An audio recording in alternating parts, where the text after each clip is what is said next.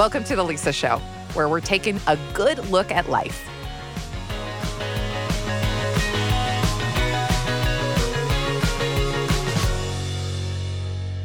Just like our physical appearance naturally changes over time, so should our expressions of physical self care. I think sometimes we get so locked into how we've always done things that we are a little bit hesitant to change.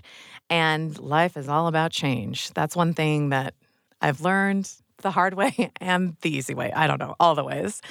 And I just remember my oldest kid being in the fifth grade and coming home with a list of school supplies. And on that list was the things that I expected, like markers and pencils and an eraser and a locker lock. But it also, at the very end of the list, said a stick of deodorant. And I remember thinking, oh, that's so cute. And then I thought, oh, yeah, a classroom full of fifth graders. What a smart teacher. Because you give everyone a stick of deodorant whether they need it or not. And what a great parenting hack to give it before they needed it. And, you know, I think our physical self care routines can change as we get older, but that principle is sort of the same in the sense that, like, we should all be thinking proactively about it and not trying to insist that everything always stay the same. Now, physical self care can get really, really tricky though, because what works for one person is not going to work for the other person. And what worked for you in a different phase of your life isn't going to work. And it can get into really unhealthy habits that can bog you down and really impede your your personal growth and development, but work really great for another person. So I always think of these things in terms of cycles and what is the healthiest way for you to do this. You know, for me, I talk about exercise a lot, and and it has manifested itself in different ways over different parts of my life. And I've had to go easy and do lighter exercises at some time to get the benefits. Other times, um, I've had to find something totally new. This is the same thing with food, with physical appearance, with sort of rituals that we do.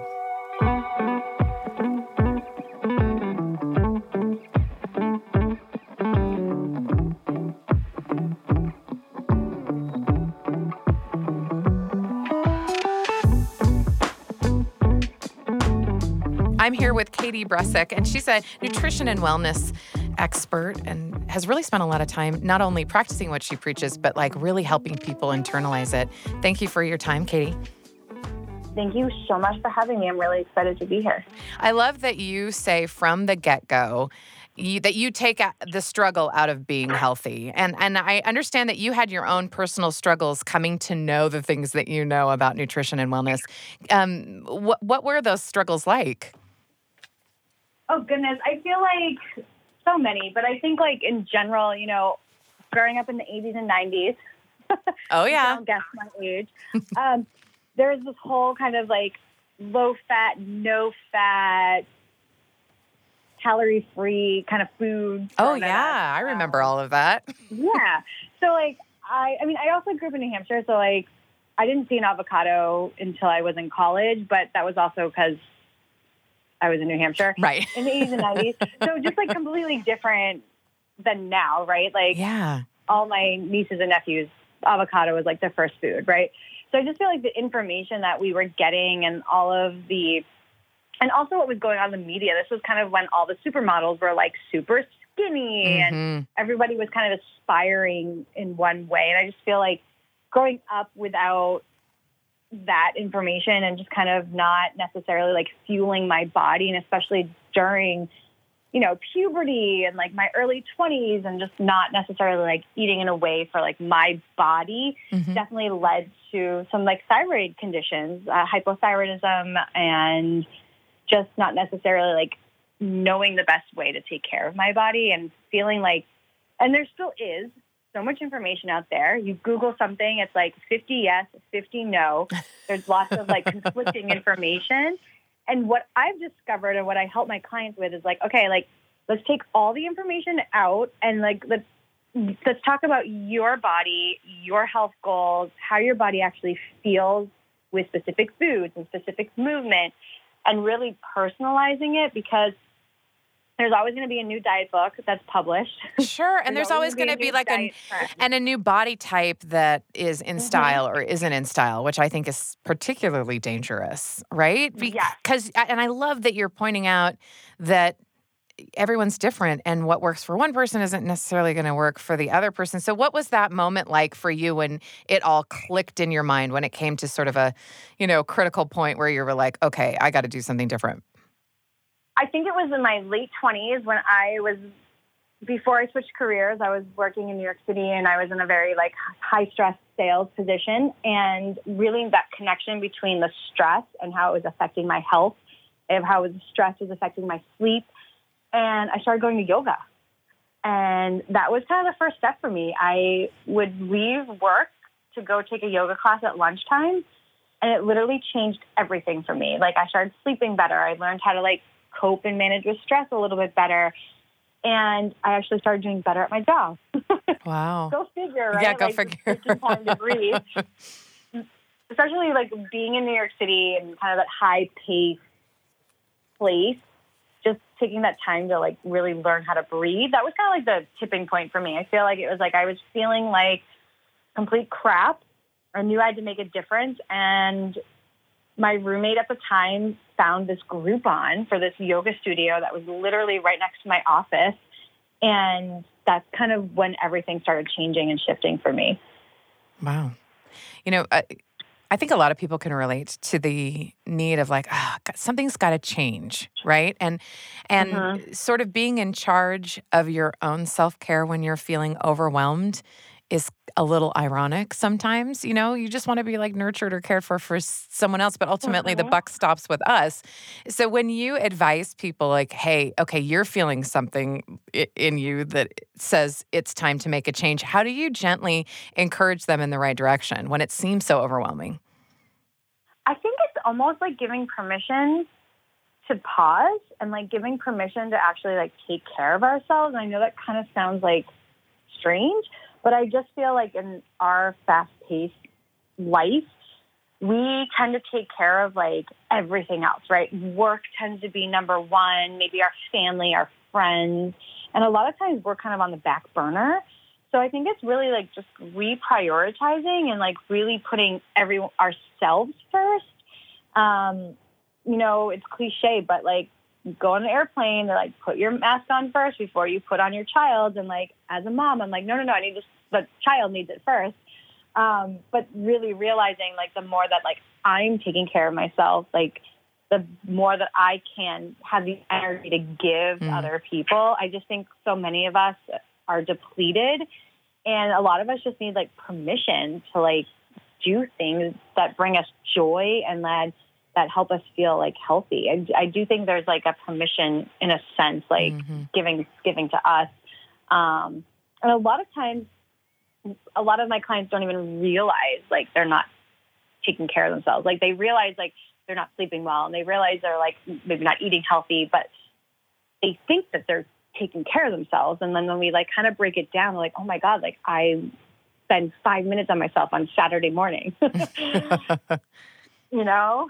Do you ever have you ever counseled with someone who was maybe using self-care in like the wrong way? Like you know, maybe thinking that they were using a lot of time, but maybe not using it in ways that served them the best. Yeah, I mean, I think too, a lot of us tend to think wine is self care. yeah.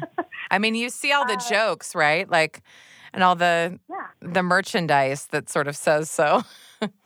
Totally. And like, you know, I think um, that's kind of like alcohol sales went like through the roof during COVID and like a lot of people use alcohol and wine as like coping and feeling like that's like a stress relief and not really putting the pieces together, being like, oh my God, yeah, like if I drink, like I don't eat well the next day, or I feel like really sluggish, or I'm starting to have hormonal issues. Um, so I think a lot of the self care, drinking wine in moderation, but like if people are drinking wine every night as self care, like we tend to look at some other things that can also help us relax and like kind of calm down after a busy yeah. day. But I think a lot of yeah, a lot of people kind of not everybody, but you know, that's Sure. kind of accepted in society in a sense.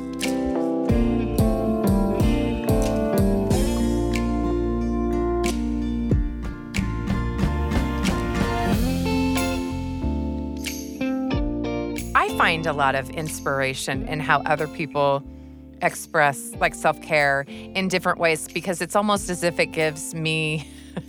Um, you know, permission to do my weird things that I feel like really fill fill my cup, and so I'm I'm curious as to how you feel now and how you take care of yourself and how you nurture yourself with all of the information that you've learned over the years. Oh my goodness. So I have almost two and a half year old twins. So Oh, wow. I, am busy Yeah, um, between work and them. But for me, a lot of it is, I think the number one thing that I have done in the past few years is I go to bed on time. yeah, that takes such discipline. It does because I am a night person. I love staying up late. That's why I loved living in New York, but it doesn't support my life at all anymore. It probably, and honestly, it probably never did. But I go to bed early and then I wake up and I have the energy to do the things that are self care. Like I'm a big walker, like walking really helps calm my central nervous system down. It helps me clear my head. So get up, put the boys in a stroller, go for a nice walk. Having carving out time to see friends is also really brings me joy and is self care in that sense. And then you know, I sprinkle in some massages Yeah. because I'm lifting them; they're getting heavy. Um, so I think it's really important because I think sometimes we think self care needs to be a full day at the spa, which I would love to do that. Like that's all go to the spa Yeah, seriously. I wish we were But- doing this interview in the spa, right? Same, Getting all the same. things. but like sprinkle in time throughout your day like even if it's you can do five minute increments right like you depending on what's going on with your life and then try to carve out longer periods of time on the weekend or at night but i think for me it all comes down to energy like if i go to bed on time and i sleep well like i can handle life and i can and i make self-care part of that versus if I'm not sleeping well, I feel like a hot mess, like I just can't function. And like, then I think it's harder sometimes to like figure out that self care piece when you're really exhausted. Yeah. I to those women who well, to those women and men who think, yeah, must be nice or you know, haven't really quite you know, figured it out. Based on your work and the things that you've seen, you know, how how do you help motivate people to to make bigger changes, you know, so that they really are nurturing themselves? Yeah. I really honestly feel like it's when you start making really small changes and you notice, oh, I have more energy. Oh, I'm like not super bloated. hmm oh, I feel like I'm being kinder to myself. That's the motivation in itself. It's like making a small change, like let's eat some more vegetables or drink more water or whatever it is that we kind of come up with. And the more consistent you are with that and you notice like how much more energy you have and how much clearer your head is and focus, that kind of really tends to keep the motivation and the energy and the drive there versus making a huge change that's not sustainable that you do for two weeks and then you go back to what you were doing before. Mhm. That's so demotivating. Um, and I think a lot of us get caught up in that cycle. Like, I'm going to do a three day cleanse or I'm going to do whole 30 or whatever it is for a specific period of time. And I'm all about really like small, realistic, sustainable changes because that's what I did with my health when I started really making it a priority and really making changes. I was like, okay, let's do some small shifts.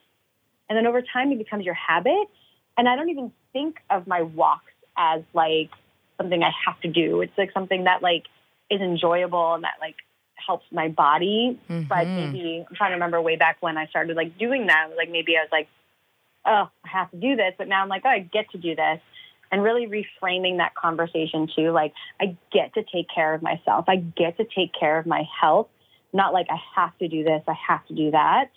Um, but small baby steps really make a huge, huge difference because it's all about sustainability, Yeah. right? Not like one off changes. No, we got to play the long game. Like, Yes, yes. you know? it Yeah. can't be fast and furious. Absolutely. No.